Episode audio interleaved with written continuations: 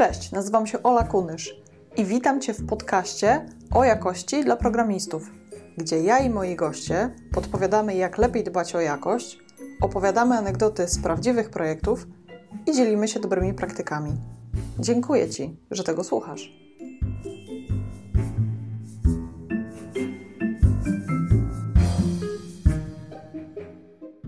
Zapraszam Cię do przesłuchania rozmowy z Arturem Mydlarzem. Artur to quality manager z dziesięcioletnim doświadczeniem w branży lotniczej przy produkcji silników odrzutowych. Jest też mentorem audytorów produkcji, ekspertem z zakresu zarządzania jakością dostaw, produkcji oraz kontroli jakości. W swojej karierze zawodowej rozwiązał dziesiątki skomplikowanych problemów jakościowych metodami 8D, A3 czy Six Sigma. Jest pasjonatem usprawnień i filozofii lean management, spójnej z potrzebami przedsiębiorstwa, klienta oraz również pracowników. Stworzył bloga inżynierjakości.pl, czyli w Polsce bloga o zarządzaniu jakością i ciągłym doskonaleniu. Prywatnie jest pasjonatem sportu, dyscypliny i samorozwoju. Rozmawiamy m.in. o tym, jak różne są wymiary jakości, kto jest winny, kiedy w projekcie tej jakości brakuje, oraz czy za zapewnienie jakości bardziej odpowiadają ludzie i ich umiejętności miękkie, czy może dobrze zdefiniowane procesy. Zapraszam. Jak definiować jakość? Czym ta jakość jest?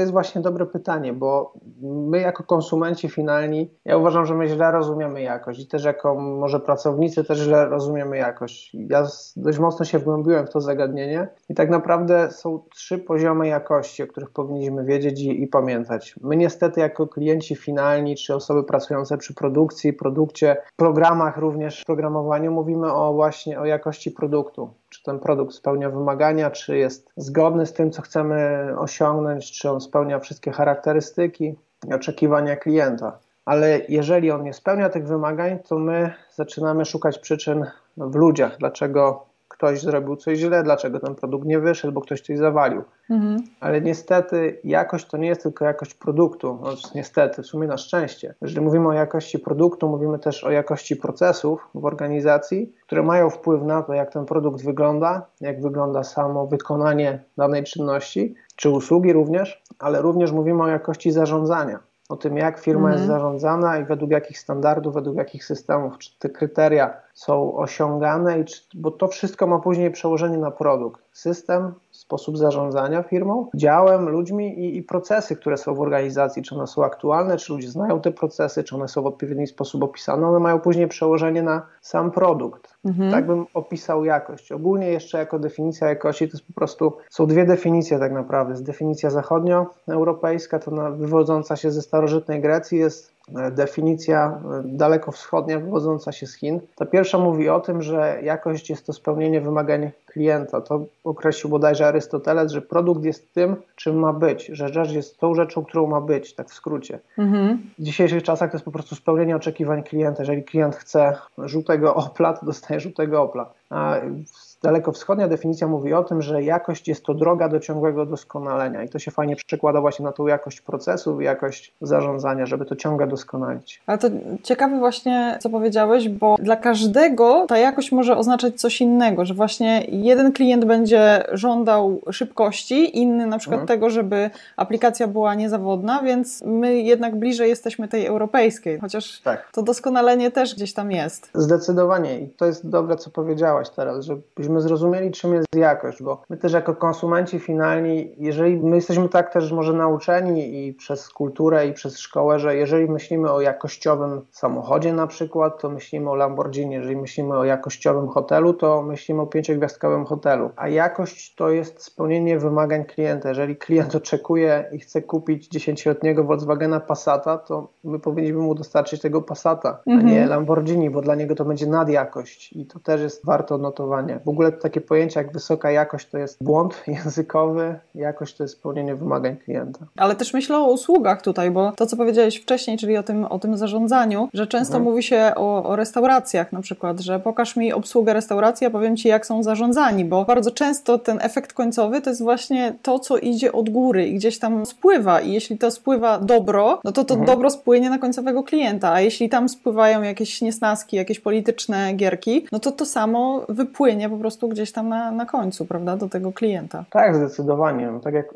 powiedziałem na wstępie, że są trzy poziomy jakości. Jakość zarządzania, jakość procesów i na końcu jakość produktu. I niestety te dwie wcześniejsze jakości, że tak powiem, mają bezpośrednie przełożenie na później na jakość produktu. Nie tylko sam człowiek, który wykonuje dany produkt czy daną usługę, ale właśnie to, w jaki sposób jest zarządzany, czy jest szanowany, czy spełnione są jego podstawowe potrzeby, czy jest zaangażowany w dane zagadnienia, czy jest wysłuchiwany w ogóle, czy może zgłosić problemy, które widzi, które występują na przykład w zarządzaniu. Mhm. E, a jeżeli on będzie ignorowany, jeżeli on nie będzie wysłuchiwany, jeżeli nie zapewni się tej jakości zarządzania, no to później to się przełoży na usługę i na produkt, bo wypalony pracownik nie zrobi dobrze produktu, nie zaprogramuje dobrze programu, jeżeli będzie dzień w dzień niezadowolony z pracy i niezadowolony z tego, co robi. Mhm. No właśnie, czasami brakuje jakości, dlatego że ludzie po prostu gdzieś tam zawodzą, nazwijmy to, chociaż te, te powody mogą być bardzo różne. Ale jakie jeszcze inne możesz zdefiniować powody e, czy źródła tego, że w projektach po prostu brakuje tej jakości?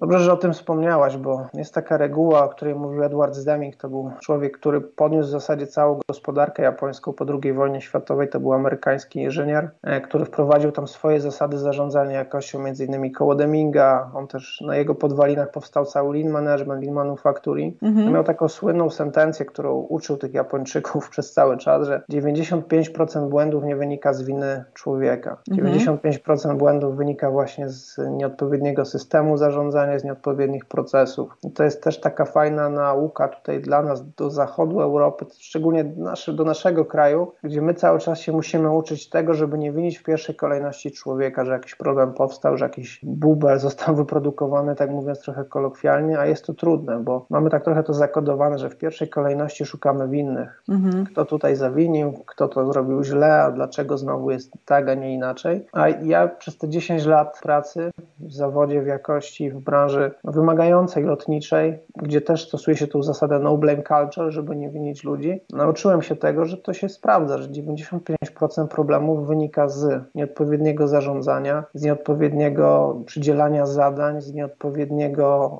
ustalenia procesów, kroków procesowych, z złego zarządzania łańcuchem dostaw, nieodpowiedniego przechowywania materiału, nieodpowiedniego oznakowania materiału, czy sekwencji operacji procesowych itd., tak itd., tak więc 90 5% problemów, jak się blisko na nie spojrzysz, to są naprawdę problemy związane z procesem, z zarządzaniem, tylko trzeba ten pierwszy filtr od siebie odrzucić, żeby nie szukać w pierwszej kolejności winy w człowieku, kto to zrobił i dlaczego to zrobił. Jeżeli te pytania w pierwszej kolejności odrzucisz sobie przy analizie problemu, to jesteś w stanie dojść naprawdę do przyczyny problemu. A dlaczego to jest ważne? Bo możesz winić człowieka, możesz go nawet zwolnić, możesz mu zmienić zadania, możesz go przenieść na inne stanowisko, ale jeżeli problem i przyczyna jest w procesie, w systemie zarządzania, to następny człowiek przyjdzie i zrobi ten sam problem prędzej czy później. Czyli jednak większość tutaj tkwi problemu w procesie, no ale też ludzie tworzą ten proces. Ty jesteś orędownikiem dyscypliny, jesteś mhm. też bardzo zdyscyplinowany i jak patrzysz na to właśnie, kiedy brakuje dyscypliny i co się dzieje z jakością w takim projekcie? Nie chodzi mi tylko o samo to, że komuś brakuje dyscypliny w realizacji swoich zadań, ale też ten mhm. proces w czasie ewoluuje, prawda? Te, te mhm. procedury wszystkie muszą być zmieniane. Jeśli komuś się po prostu nie chce albo no, nie przykłada się jakoś szczególnie do swojej pracy, no to one nie będą ewoluowały tak, jak mogą i to pewnie ma wpływ na jakość też. Jest zdecydowanie ma wpływ na jakość, ale w takich momentach trzeba sobie odpowiedzieć na, na proste pytanie, nawet na pięć prostych pytań, dlaczego. Mhm. Dlaczego ten człowiek nie ma dyscypliny? Dlaczego jemu się nie chce? Dlaczego nie dowozi tematów na czas? Z czego to wynika? Każda akcja rodzi reakcję i dyscyplina musi wynikać z wewnątrz. To jest jak z motywacją, jak z inspiracją. Więc jeżeli my nie stworzymy takiego środowiska pracy w organizacji, gdzie ludzie będą zmotywowani, ja wiem, że to jest bardzo trudne, gdzie ludzie będą zainspirowani, to też jest bardzo trudne i zdyscyplinowani sami z siebie to jest bardzo trudne, to nie możemy oczekiwać, oczekiwać od tego, że wszyscy zawsze będą zdyscyplinowani, że wszyscy zawsze będą przychodzić do pracy w odpowiednim nastroju i będą nam dowozić tematy na czas. Mhm. Rolą właśnie zarządu, rolą liderów jest zbudowanie takiego środowiska pracy i staranie się go budowania, żeby ludzie byli zdyscyplinowani. Jak to się buduje? Budując świadomość przede wszystkim jakości, poprzez budowanie dużego obrazu tego, co robimy, w jakim to jest celu, jakie są konkretnie wymagania klienta. Powiem Ci tak, ja pracowałem przez jakiś czas z dostawcami i okazywało się po jakimś czasie, że 60% dostawców, pomimo tego, że potwierdziło, że zna nasze wymagania, wie czego my chcemy. Gdy jeździliśmy tam na audyty, żeby to sprawdzić, ludzie nie wiedzieli, czego, czego się od nich oczekuje. Nie wiedzieli, jakie kryteria mają spełnić, bo nie było im to na przykład dalej przekazywane. Tam mhm. zawiodło znowu ten, e, wiesz, system zarządzania i przekazywania informacji. Ja to powtarzam i wałkuję, ale to są bardzo ważne tematy, bo często rzuca się jakiś projekt, rzuca się jakieś hasło, rzuca się jakieś zadanie w zespole,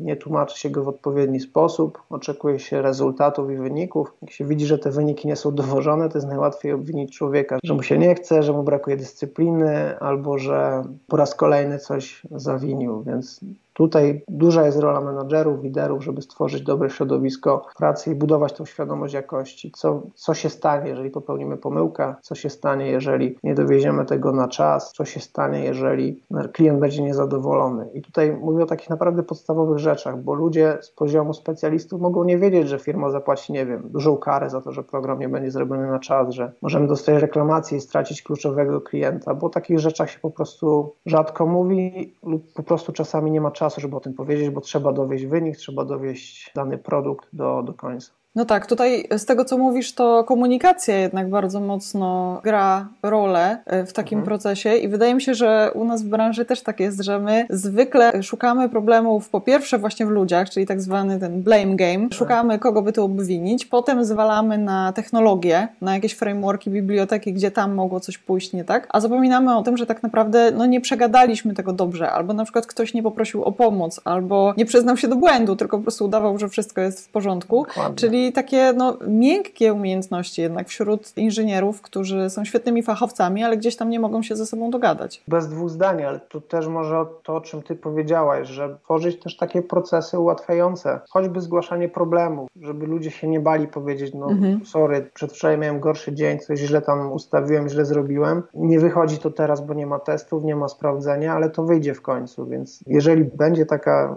takie środowisko pracy, jeżeli będą takie procesy ułatwiające zgłaszanie takich problemów, że nikt za to nie będzie skarcony, to ludzie się będą przyznawać i będą o tym mówić i będzie można to naprawić wcześniej, wtedy te koszta złej jakości będą niższe.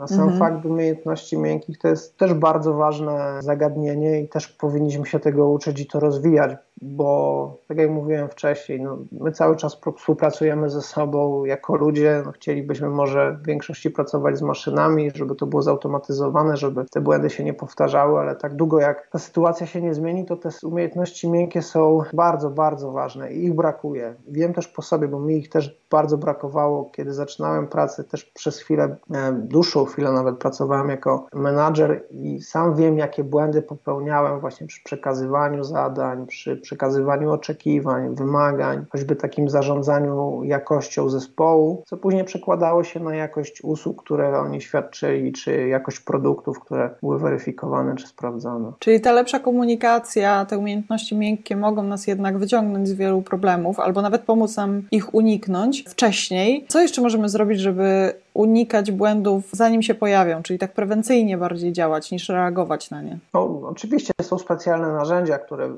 wiesz, mogą nam pomóc w tym, żeby unikać problemów. Jest świetne narzędzie FMA, które pozwala przewidywać tak jakby to, co może się złego stać, ocenić prawdopodobieństwo tego, że takie coś może się wydarzyć, ocenić skalę krytyczności dla klienta. To jest ciekawe podejście, tylko ono jest po pierwsze czasochłonne, wymaga dużo pracy, no i wymaga specjalistów. Tutaj w ten sposób za pomocą FMA można rozpisać sobie każdy krok procesu i rozpatrzyć każdą możliwą przyczynę problemu, która może się pojawić. Najpierw problem, który może się pojawić i przyczynę. I teraz wyobraź sobie, jak tego dużo może być. Ja znam FMA, które miały kilkadziesiąt stron dla takiego prostego procesu, gdzie było 20 operacji. W każdej mhm. operacji musisz wziąć pod uwagę kilkanaście problemów, które mogą się pojawić, później kilka przyczyn i jak to można wyeliminować, jakie działania wdrożyć. Są też inne metody jak SPC, które polega na analizowaniu jednej z charakterystyk w procesie, która jest krytyczna i którą śledzimy, jak ona się zachowuje odnotowuje i podejmujemy działania, zanim ona będzie poza tolerancją. Tutaj tak mówiąc wprost z mojej branży, no to jest na przykład śledzenie jakiegoś wymiaru e, na danym produkcie, który ma mieć 20 mm, ma tolerancję plus minus 1. Jeżeli widzimy, że on się zbliża ten wymiar do 21 mm, to przed tym, zanim ta tolerancja będzie przekroczona, podejmujemy działania. Mhm. Ale moim zdaniem to, co jest najważniejsze, żeby trochę reaktywnie i prewencyjnie zarządzać jakością, to jest dobre dochodzenie do przyczyn problemów, jak one już powstaną, naprawdę do dobrych przyczyn, nie tylko eliminować problem, który powstał, że coś się zepsuło, to to naprawmy i, i róbmy dalej. Mhm, zapomnijmy o tym. Mhm. Dokładnie, tylko dojścia do przyczyny, dlaczego to się stało, czego to wynikało i później wdrożenie akcji korygujących, które będą skuteczne. My też często, jeżeli już mamy taką jakość fajną, że szukamy przyczyn, robimy diagram Ishikawy, 5Y, dochodzimy, że coś tam się wydarzyło, fajnie, tylko później albo wdrażamy złe akcje korygujące, które nie działają i problem pojawia się za miesiąc, za dwa, albo właśnie wdrażamy te akcje korygujące i ich nie weryfikujemy, czy one są skuteczne, czy nie. Mhm. A to jest kolejny taki poziom, który, wiesz, nam pozwoli uniknąć takich problemów w przyszłości. Tutaj działasz reaktywnie, bo widzisz, że coś się pojawiło, ale podejmujesz fajne działania, znajdujesz przyczynę, eliminujesz ją, może szukasz podobnych procesów w firmie, gdzie, są podob- gdzie może wystąpić podobny problem, więc wdrażasz te same akcje korygujące i w ten sposób eliminujesz takie niezgodności, które mogą potencjalnie powstać w przyszłości. Mhm. Na takim czymś bym się skupił. To brzmi bardzo dobrze i wiem, że niektóre firmy tak robią, bo nawet czytałam o tym, jak na przykład Zalando radzi sobie w momencie, kiedy mają jakieś błędy i co się dzieje później, bo to jest najciekawsze, to takie postmortem analiza, która mówi o tym, jak właśnie zapobiegać, ale jednak ciągle jesteśmy trochę przyzwyczajeni w naszej branży do tego, że coś nie działa na produkcji, że coś wybucha, że coś tam programujemy, czy, czy tworzymy kawałek oprogramowania, ale najprawdopodobniej nie będzie działać w 100% i wszyscy są z tym ok. I klienci, i ci twórcy, którzy programują to, czy testują, czy menedżerowie, którzy tym zarządzają. No, jakieś takie jest e, społeczne przyzwolenie na to, że coś tam może nie zadziałać. Poza takimi systemami, oczywiście safety critical, gdzie faktycznie tych norm jest spoko i te wszystkie zasady są spełniane i ta analiza przed i po jest taka dogłębna. I zastanawiam się, czy naszej branży IT jest potrzebne to, żeby pójść bardziej w stronę właśnie takich norm wyśrubowanych i takiej analizy, czy większość z tego oprogramowania jest po prostu, no tak, może nie nieistotna, ale nie kluczowa dla ludzkiego życia, na przykład, czy bezpieczeństwa, że faktycznie nie potrzeba tego wdrażać u nas? Ja nie znam dokładnie specyfiki branży branży IT, ale powiem Ci o czymś takim jak koszty jakości. Powinna być właśnie gdzieś ta granica wdrażania rozwiązań jakościowych, rozwiązywania problemów, układania nakładów na to, żeby zarządzać jakością. W pewnym momencie możemy dojść do takiego absurdu, że będziemy robić potrójną kontrolę czegoś, będziemy zatrudniać dodatkowych ludzi, będziemy polerować coś, co nie musi być polerowane, tak mówiąc wprost, gdzie mm. klient na to nie zwróci uwagi, gdzie klient nie chce nawet za to zapłacić, ale dostanie taką super jakość, że na pewno będzie zadowolony. I w ten sposób mm. rosną nam koszta jakości, firma przestaje być konkurencyjna na rynku, bo te koszty trzeba gdzieś zutylizować. Zatrudnienie człowieka, który będzie robił coś dodatkowego, za kupienie jakiejś aplikacji, która będzie coś weryfikować, to są koszta, więc trzeba to wpuścić do ceny produktu. Więc w pewnym momencie ten produkt przestaje być konkurencyjny na rynku i w ten sposób można po prostu sobie no, zawiesić pętlę na szyi firmy tą nad jakością, która jest źle rozumiana i która jest też stratą dla organizacji. Mhm. Jest taka ciekawa anegdota, że jeden z producentów maszyn do szycia niemiecki w latach 60. wycofał całą partię maszyn po trzech latach do szycia, bo one były tak dobre, że się nie psuły. Przestali sprzedawać kolejne maszyny do szycia. Firma prawie splajtowała, bo zrobili za dobre te maszyny. Mhm. Taką... Takich firm chyba było więcej, bo o Mercedesu krążą podobne historie, ale też słyszałam kiedyś o producencie Rajstop, który stworzył takie rajstopy, które nigdy się nie pruły. No i niestety musieli wymyślić takie, które będą jednak miały miały oczka, dlatego że większość kobiet mogłaby kupić dwie pary i mieć na całe życie, więc firma nie za bardzo chciała w tę stronę iść. No, to jest właśnie to odpowiednie spojrzenie na, na rynek, na to, co ma robić firma, gdzie chce być za kilka lat i że ona przede wszystkim musi przynosić no, zyski dla ludzi, którzy pracują w tej firmie, musi dawać pracę, musi dawać poczucie stabilności, no, musi przynosić no, zyski, musi być na rynku przez przynajmniej kilkanaście lat, żeby mhm. ludzie chcieli w niej pracować więc jakość jak najbardziej, tylko jakość dobrze rozumiana i przede wszystkim zawsze mieć trzeba w głowie, wiesz, to, to motto, co muszę zrobić, żeby spełnić oczekiwania klienta i za co on chce zapłacić tak naprawdę, żeby nie sprzedawać komuś, tak jak już mówiłem, kto chce Passata dziesięcioletniego ze wschodnich Niemiec,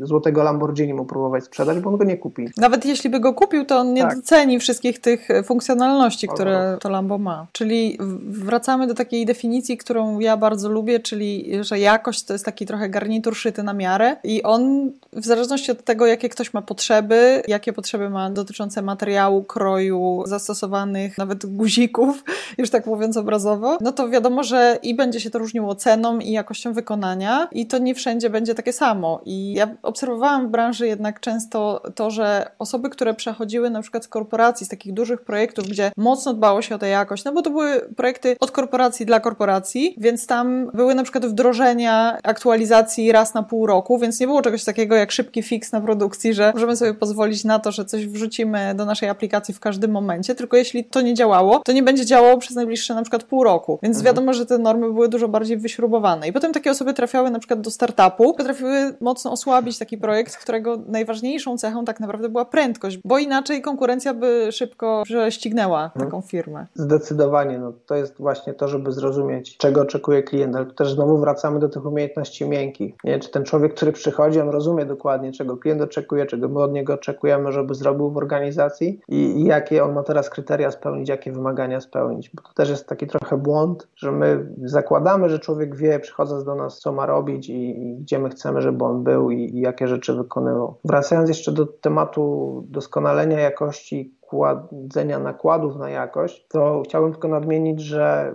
ja jestem zwolennikiem ciągłego doskonalenia jakości procesów i systemu zarządzania. Na tym bym nie oszczędzał, bo koniec końców to przynosi zawsze zyski. Zawsze to przynosi korzyści dla firmy, bo eliminujemy straty. Mówimy mhm. o takich rzeczach, że wtedy eliminujemy błędy, które powstają w trakcie procesu, że eliminujemy powtarzanie czegoś, bo ktoś coś komuś nie wytłumaczył w odpowiedni sposób, nie ma procesu na przekazanie jakiejś informacji, nie ma procesu na feedback, nie ma procesu procesu, na zgłaszanie problemów. Nad tym bym cały czas pracował, bo to jest takie e, koło, które nas może doprowadzić do fajnego miejsca, bo będziemy ciągle obniżać koszty e, zarządzania, koszty procesów i, przez to będziemy obniżać może koszty produktu, bo będzie nam łatwiej. Do tego między innymi też służy lean manufacturing, czyli lean management, e, który też jest mocno związany z jakością. Mhm. No właśnie, czy mógłbyś powiedzieć coś więcej, zdefiniować, opowiedzieć o tym, gdzie to może być stosowane? Mhm. No, lean management może być stosowany w zasadzie wszędzie i on jest stosowany wszędzie. Co ciekawe z branży IT, Agile w sporym stopniu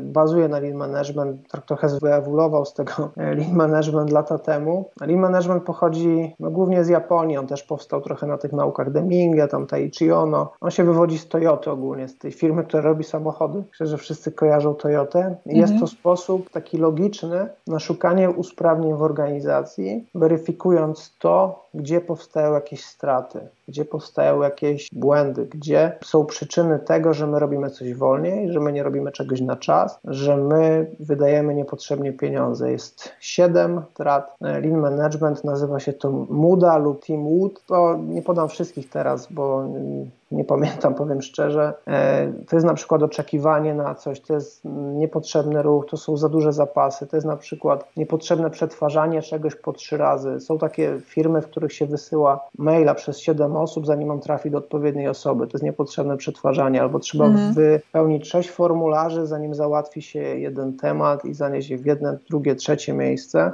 Ale to są takie rzeczy, to są małe rzeczy z perspektywy, wiesz, dużej organizacji, których się nie myśli. Ktoś to tak ustalił i tak jest. Mhm. Ale w skali miesiąca, w skali roku, eliminując takie małe rzeczy, my jesteśmy naprawdę duże e, korzyści przynieść organizacji, zaoszczędzić sporo pieniędzy, co może się później przełożyć na sprawniejsze zarządzanie firmą, szybsze dostarczanie produktów, no i na lepszą jakość, na mniej problemów, pomyłek, bo też takie małe rzeczy po prostu wpływają na frustrację ludzi, jeżeli muszą, e, wiesz, robić rzeczy bezsensowne, sami widzą, że to jest bez sensu, a nie mają możliwości tego usprawnić. Mhm. I bardzo dobrze z Lean Management każdym współpracuje właśnie Kaizen, metoda doskonalenia procesów, ale właśnie przez ludzi, angażowania pracowników, angażowania ludzi do tego, żeby mieli możliwość zgłaszania takich małych usprawnień w swoich miejscach pracy, bo wyobraź sobie, że jest tysiąc pracowników w organizacji, jak każdemu damy możliwość zgłoszenia jakiejś poprawki lub samemu usprawnienia jakiegoś procesu, to możemy mieć no, 900, powiedzmy 800 bo nie każdy będzie się zgłaszał, poprawionych procesów, które przyniosą na końcu korzyść. Czyli znowu wszystko metodą takich małych kroków. To nie są jakieś tam spektakularne zmiany od razu, tak. że oramy wzdłuż i wszerz nas, nie, nasz nie, proces, nie. tylko małe, małe kroki. I powiedz, czy to doskonalenie właśnie z wykorzystaniem lean managementu, czy to jest ta jedna rzecz, którą byś zmienił w organizacji, która chce skupić się trochę bardziej na jakości, czy jest jakaś inna, taka, która twoim zdaniem jest najlepsza na początek, czy największe korzyści można od razu zobaczyć? Tutaj trzeba by było zrobić najpierw rozeznanie, tak mówiąc trochę wprost, na jakim etapie jest organizacja, bo organizacja może być na różnym etapie zarządzania jakością. Możemy mówić o firmach, w której się jakości w ogóle nie zarządza, w której wiesz, nie ma w ogóle kontroli, testów, wszystko idzie jak woda do, do klienta. Są firmy, które, tak jak mówiliśmy, robią testy, sprawdzają, co jest nie tak, ale też nie podejmują później żadnych działań korygujących, tylko wiesz, naklejają jakiś plaster i idą dalej do przodu, do następnego projektu, aż się znowu wysypie to samo i znowu ten sam plaster i tak w kółko. Mhm. Więc to jest kwestia tego tak naprawdę, gdzie my jesteśmy z tą jakością, gdzie my chcemy być za rok, za dwa i za trzy budowanie lean management w organizacji jest bardzo rozsądne i bardzo mądre. I, i, tak samo takiej filozofii Kaizen, tylko trzeba to zrobić w odpowiedni sposób, zrozumieć gdzie my jesteśmy teraz i gdzie chcemy być, bo nie ma jednego template'u, który można wdrożyć jakiegoś zestawu procesów, jakiegoś wiesz, zestawu projektów, które nam zaczną wszystko usprawniać, tylko to jest trochę jak z takim projektem e, usprawniającym. Przychodzisz, najpierw oceniasz daną sytuację, mierzysz wszystko, sprawdzasz, weryfikujesz. Musisz mieć właśnie bardzo dużo danych, bardzo dużo liczb, takich mierzalnych. To nie mogą być odczucia subiektywne kogoś, że ktoś mówi, że tu coś wolno robimy, że tutaj nam coś nie wychodzi, tylko to muszą być twarde dane. Mhm. Na tej podstawie wyznaczasz sobie cel, o ile chcesz to poprawić i na kiedy, i wtedy podejmujesz odpowiednie narzędzia lean management, na przykład no, najsłynniejsze chyba 5S czy czy inne narzędzia jak Pokajoke, jak Smedy, jak Hoshinkanri i tak dalej. I na, na, tym budujesz później już tą jakość, na tym budujesz plan działania i, i weryfikujesz, czy dochodzisz do tego miejsca, gdzie jesteś. Bo czasami wiesz, my chcemy strzelać do wróbla z armaty, a może wystarczy właśnie zobaczyć, jak są dane przekazywane przez przełożonego do pracowników, albo mhm. jak informacje od klienta są przekładane do specjalistów, którzy mają wykonać daną czynność. Czy tam po prostu nie mamy takiej wielkiej dziury, którą po prostu wystarczy załatać i mieć 80% lepsze rezultaty. No właśnie, czasami jedna zmiana w procesie może zrobić wielki efekt. Zresztą to, to jest chyba zgodne z tą regułą 20-80 od Pareto, gdzie możemy osiągnąć wielkie efekty właśnie przez małe zmiany. Nawet niektórzy mówią, że to jest 5, że jak zmieni się właśnie to 5%, to można mieć 95% tych efektów. Czyli tak naprawdę musimy drążyć to, co u nas jest nie tak. Tak, dokładnie. To nie jest łatwe.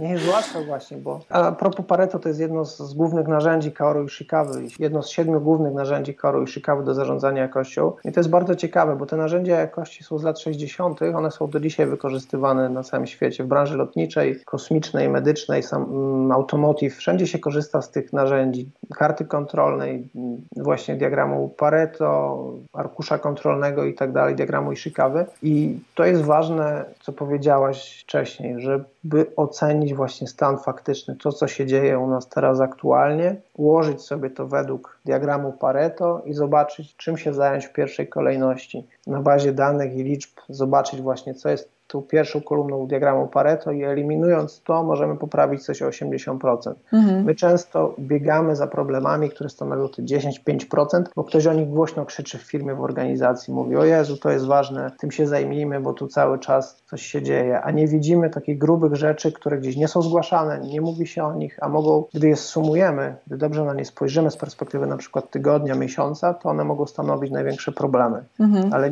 nikt o nich na przykład nie mówi, albo się o nich nie mówi, bo ktoś, kto ma większą ekspresję, cały czas powtarza o problemach, które tak naprawdę problemami nie są. Czyli idziemy tam, gdzie najgłośniej krzyczą, a nie tam, gdzie faktycznie coś jest nie tak. No tak jest, tak jest. No, też to widziałem z doświadczenia, że sami trzeba było po prostu stanąć na chwilę, zebrać odpowiednie dane i dopiero działać, a nie działać pod wpływem emocji kogoś, pod wpływem tego, że ktoś coś oczekuje, bo takie działania nie przynosiły nigdy skutku. Ale do tego też jest potrzebny taki dobry management, bo może się okazać, że na przykład problem jest właśnie na górze. E, I co wtedy? Jeśli tak. mamy do czynienia z menedżerami, tak. którzy nie są gotowi gdzieś tam uderzyć się w pierś, może być trudno. Nie no, zdecydowanie. To też jest bardzo ważne od tego, jaki kierunek w danej firmie i w danej organizacji nadaje zarząd, nadaje prezes, bo jeżeli tamto nie będzie dobrego przykładu i nie będzie jasnego, wiesz, kierunku, że my tutaj zarządzamy jakością, każdy ma prawo popełniać błędy, każdy musi przyznawać się do błędów i ma możliwość rehabilitacji, powiedzenia, co jest nie tak i poprawienia tego, co jest nie tak, to mhm. my będziemy walczyć z wiatrakami w takiej firmie. Jeżeli ktoś się mnie dzisiaj nasłucha i pójdzie do firmy, gdzie jego przełożony jest wypalony, ma wszystko gdzieś, nie słucha nikogo, tylko wie najlepiej wszystko, to on się załamie i też się wypali, bo wie, że nie będzie mógł nic poprawić, nic nie będzie mógł zgłosić, nic nie będzie działało tak, jak powinno działać. Mhm.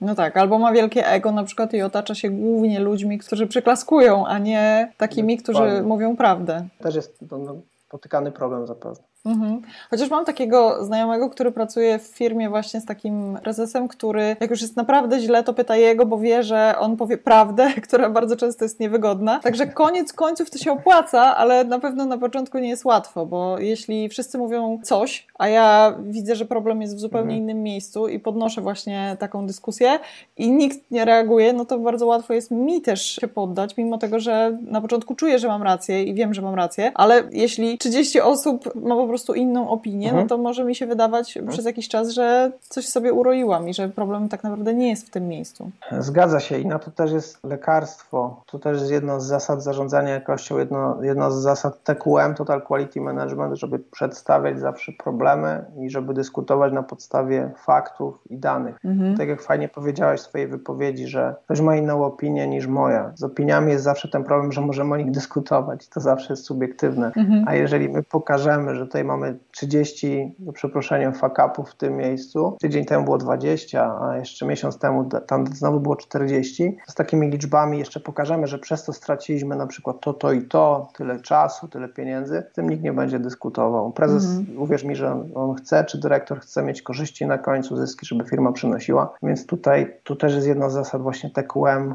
żeby bazować na faktach i na danych mhm. prezentowaniu jakości. Czyli jakieś benchmarki musimy zgromadzić, przygotować się do takiego spotkania, no. bez względu na to, czego to spotkanie dotyczy, ale żeby zawsze, jeśli chcemy coś usprawniać, to żeby to było poparte jakimiś informacjami, a nie tylko, że nam się tak, tak wydaje, bo wszyscy tak robią na przykład. Szczególnie jeżeli się zaczyna ogólnie karierę albo przychodzi się do firmy z zewnątrz, to nikt nam na początku nie zaufa, chociaż mamy dobre intencje i wiesz, widzimy, że coś jest nie tak i będziemy o tym mówić, mhm. ale wiesz, ludzie nawet pracujący w danym miejscu są tak tym przesiąknięci, tą rutyną, powtarzalnością, tym, że czegoś się nie da naprawić, że zawsze tak było, że tutaj próbowaliśmy z tą jakością coś podziałać, ale to zawsze tak było i nikomu się to nie udało, mm. to taka osoba i tak nie, nie będzie na początku wysłuchana, jeżeli przyjdzie z opinią swoją tylko lub zaprezentuje to nawet w jakimś tam gronie, bo musi zbudować sobie najpierw zaufanie i najpierw zbudować sobie jakoś no, relacje i terytorium, ale jeżeli przyjdzie z liczbami, z faktami, z danymi, pokaże może też, że w firmie, w której wcześniej pracowało, takie problemy rozwiązywało rozwijało się szybko w taki sposób, to jest to sposób i metoda na, na budowanie jakości żeby zmienić coś e, w tych ludziach, bo ludzie wiele rzeczy robią tak na pamięć automatycznie. To no tak. bardzo mocno widać, jak na przykład zmienia się pierwszeństwo na skrzyżowaniu. Przez kilka miesięcy notorycznie są wypadki w tym miejscu, dlatego że ludzie po prostu jeżdżą na pamięć i mhm. tak samo pracują na pamięć, to znaczy przyzwyczajają się do pewnych rzeczy. Procedury, nawet jeśli są głupie i nawet jeśli są uciążliwe, procedura starania się na przykład o urlop w wielu firmach jest po prostu szaleństwem. Tam trzeba wypełnić w ogóle kilka formularzy, napisać kilka maili. To jest jakieś takie bardzo skomplikowane, ale ponieważ wszyscy się do tego przyzwyczaili, więc sobie trwają w takim stanie i nagle ktoś mówi, ej, możemy to zrobić prościej, możemy to zrobić inaczej, ale wyjście z tej strefy komfortu, tego, że może to nie jest doskonałe, ale to jest nasze, to jest coś, co znamy, tak. właśnie jest dokładnie jak na tym skrzyżowaniu, że ja co prawda widzę stop, ale zawsze tu miałam pierwszeństwo, więc po prostu cisnę przez to skrzyżowanie. Bardzo fajnie to ujęłaś, bardzo fajnie to przedstawiłaś i cieszę się, że padło to słowo strefa komfortu, bo zarządzanie jakością ma dużo wspólnego też z rozwojem takim trochę osobistym i też rozwój organizacji też ma dużo wspólnego z rozwojem osobistym i z wychodzeniem z tej strefy komfortu, żeby no, było lepiej. Nie, nie po to, żeby komuś przeszkodzić w tym, co robił cały czas, żeby komuś zrobić na złość, że musi robić teraz coś inaczej nagle w firmie, tylko to jest po to, żeby przynosiło to korzyści organizacji, firmie, żeby firma była stabilniejsza, przynosiła większe zyski. No, po to się zarządza jakością no, mhm. w ostateczności no i tak. to trzeba mieć też na, na końcu. W IT są takie branże, które z natury są bliżej jakości, tak jak już mówiłam, te systemy safety critical, ale nawet jeśli chodzi o samą taką całą branżę, to powiedzmy, że bankowość czy ubezpieczenia będą mieć z reguły lepszą jakość niż na przykład aplikacje do zamawiania jedzenia, czy na przykład social media, jakiekolwiek. Tak. Bo tam jakby to bezpieczeństwo jest oczywiście ważne i ta jakość jest ważna, ale no nie tak bardzo jak, jak w innych miejscach. I powiedz, czy lotnictwo jest takim miejscem, gdzie ta jakość jest już na tym najwyższym poziomie, czy jest jeszcze coś wyżej? Musisz wziąć pod uwagę, że też jest spora branża IT w branży lotniczej, nie? Też tak. całe programowanie dla, dla samolotów robią, czy też dla silników, y, też sterowanie i tak dalej, ale z punktu widzenia wymagań i krytyczności tych wymagań, to na pewno branża lotnicza, branża medyczna e, czy branża kosmiczna jest na najwyższym poziomie, jeżeli chodzi o, o, wiesz, o wymagania, o potwierdzenie zgodności. Co ciekawe, w branży lotniczej spotkałem się z sytuacją, że były trzy kontrole finalne wykonane przez trzech różnych ludzi, żeby nie doszło do pomyłki, że dwóch się pomyliło. Mhm. E, wiesz, że zrobili jakiś human error i, i mogło dojść do tego, że sztuka niezgodna będzie gdzieś na samolocie, będzie gdzieś na silniku i może dojść do tragedii ludzkiej. Mhm. Że no, to jest fajne też powiedzenie, które, którego ja się nauczyłem pracując w branży lotniczej, że w powietrzu nie ma poboczy, więc ten samolot nie, nie zatrzyma się na chwilę. Tak, że ten pas awaryjny tam nie czeka na nich. No. Dokładnie,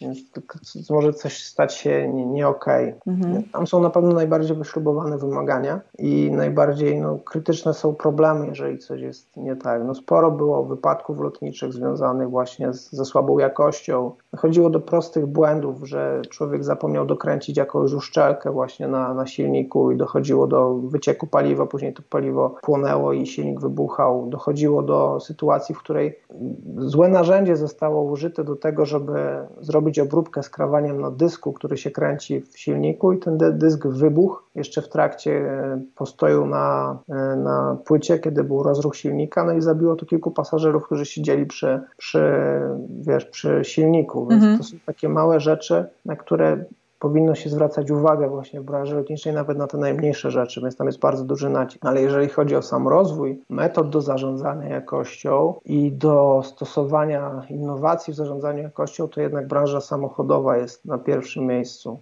Mhm. Wynika to, to ciekawe.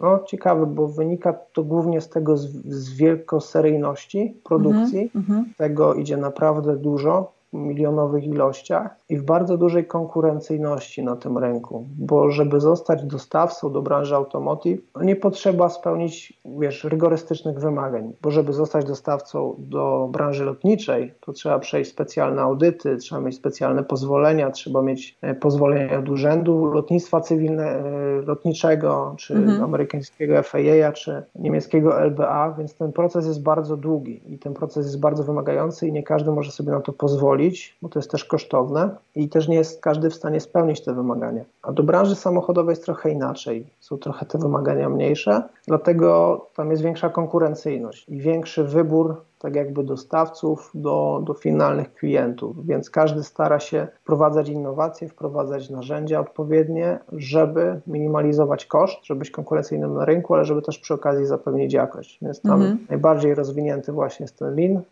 manufacturing, Kaizen i narzędzia jakościowe, e, metody jakościowe, jak choćby APQP, PIPAB i tak dalej. Tak bym to ocenił. Mhm, Okej. Okay. A Six Sigma, bo mi się też kojarzy właśnie, jak wspomniałeś o Toyocie, to wydaje mi się, że to stamtąd się właśnie wywodzi. I u nas używa się Six Sigma głównie w takim kontekście, że no u nas nie musi być Six Sigma.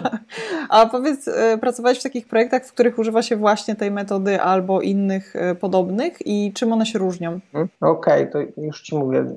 Six Sigma wywodzi się z Motorola akurat. Z. Jest, mhm. Tak, amerykańskiej korporacji. To jest metoda po prostu usprawniania procesów, żeby była w nich lepsza jakość To jest metoda bazująca na, na DMake, e, to jest taki akronim od Define, Measure, Analyze, Improve and Control. Tutaj wybiera się jedną charakterystykę krytyczną, która nam nie pasuje w procesie, która wiesz, nam przynosi takie wyniki, których my nie chcemy. Mhm. I nad nią się pracuje, zbiera się odpowiednią ilość danych, później się je analizuje właśnie trochę to, o czym mówiłem. Bazuje się na danych, analizuje się w odpowiedni sposób, weryfikuje się, czy te dane są w ogóle prawdziwe, bo są takie sytuacje w firmach, że ktoś ci podaje dane, przez miesiąc twierdzi, że są ok, a jak sprawdzasz na przykład system pomiarowy albo to, w jaki sposób te dane zostały uzyskane, to okazuje okazuje się, że tam jest bajzel i że te dane nie są w ogóle prawdziwe i dalej mamy problem, mimo tego, że wprowadziliśmy dużo e, pracy i dużo, dużo zachodu. No ale Six Sigma też można stosować do, do usług, do, do innych elementów. Myślę, że w branży IT też na pewno znalazłoby zastosowanie. To jest po prostu umiejętność oceny procesu,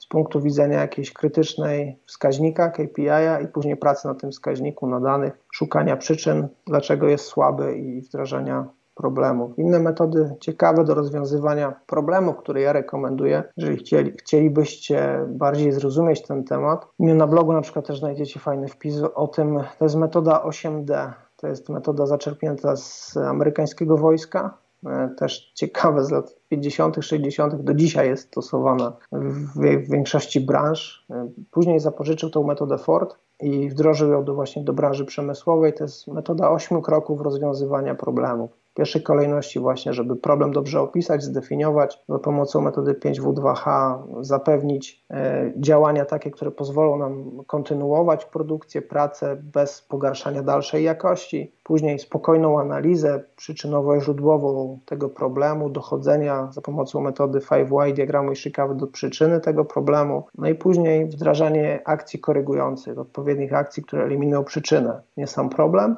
weryfikowania tych akcji, później wdrażanie akcji prewencyjnych na inne podobne procesy. No i później jest fajny punkt, często pomijany w wielu firmach, punkt ósmy, czyli celebracja i cieszenie się z tego, że udało się problem rozwiązać. A to jest mhm. bardzo ważne też do budowania właśnie świadomości jakości i doceniania pracy tych osób, które, które budują jakość i które pracują nad jakością, żeby gdy pojawi się kolejny problem, oni też chcieli, wiesz, nad tym problemem pracować. Mhm. Ale też doceniania tego w ogóle, że udało nam się zrobić ten kolejny mały krok. Ładnie. I, I to świętowanie jednak podnosi takie morale, bo tak jak mówiłeś wcześniej, że jeśli ktoś ciągle zderza się z tymi samymi problemami, to może to morale jednak bardzo mocno opadać. A jeśli mhm. na 10 takich małych kroków, które ciągną taką osobę w dół, jest jeden taki, gdzie świętujemy jakieś usprawnienie, to może się to nawet gdzieś tam równoważyć, prawda? Pewnie, pewnie i spodobać, mhm. że warto to robić.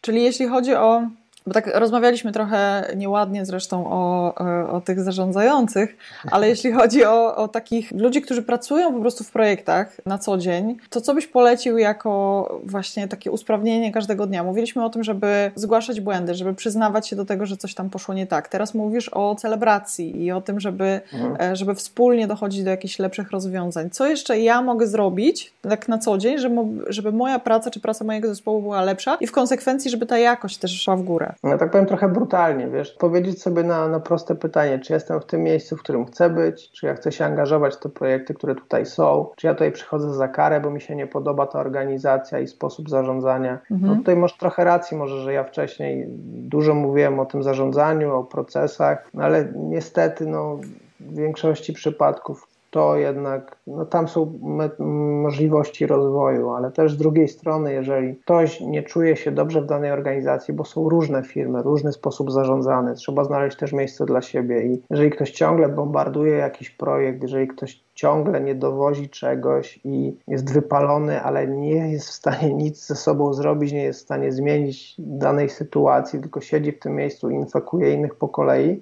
mhm. to to też się przekłada bardzo źle na pracę całego zespołu, na jakość. I tu też jest trochę rola menadżera, wracając do tych, co zarządzają, żeby takiej osobie zwrócić uwagę i też to może i tak wprost powiedzieć, trochę brutalnie. No. Ja wiem, że w branży IT na pewno są takie sytuacje i że ciężko o dobrych specjalistów zapewne czasami, że, że są ludzie niezastąpieni niestety, a to też no, nie jest zdrowe dla organizacji i na pewno nie przynosi dobrych rezultatów w ostateczności. A jeżeli no, każdy powinien sobie powiedzieć tak, trochę wprost. Czy ty chcesz być w tym miejscu, jeżeli kolejny projekt widać zawala, że jeżeli ci się nie chce, jeżeli to cię nie kręci, nie angażuje, to nie robisz problemu tylko sobie, tylko wszystkim dookoła. Przede mhm. wszystkim przełożonemu i całej firmie. I lepiej jest to zrozumieć prędzej niż później, zanim no już całkiem przestanie nam się chcieć cokolwiek robić. Ale z drugiej strony też e, nie wiem, czy jest do końca takie wsparcie do tego, żeby na przykład zrezygnować z projektu, czy zrezygnować z firmy,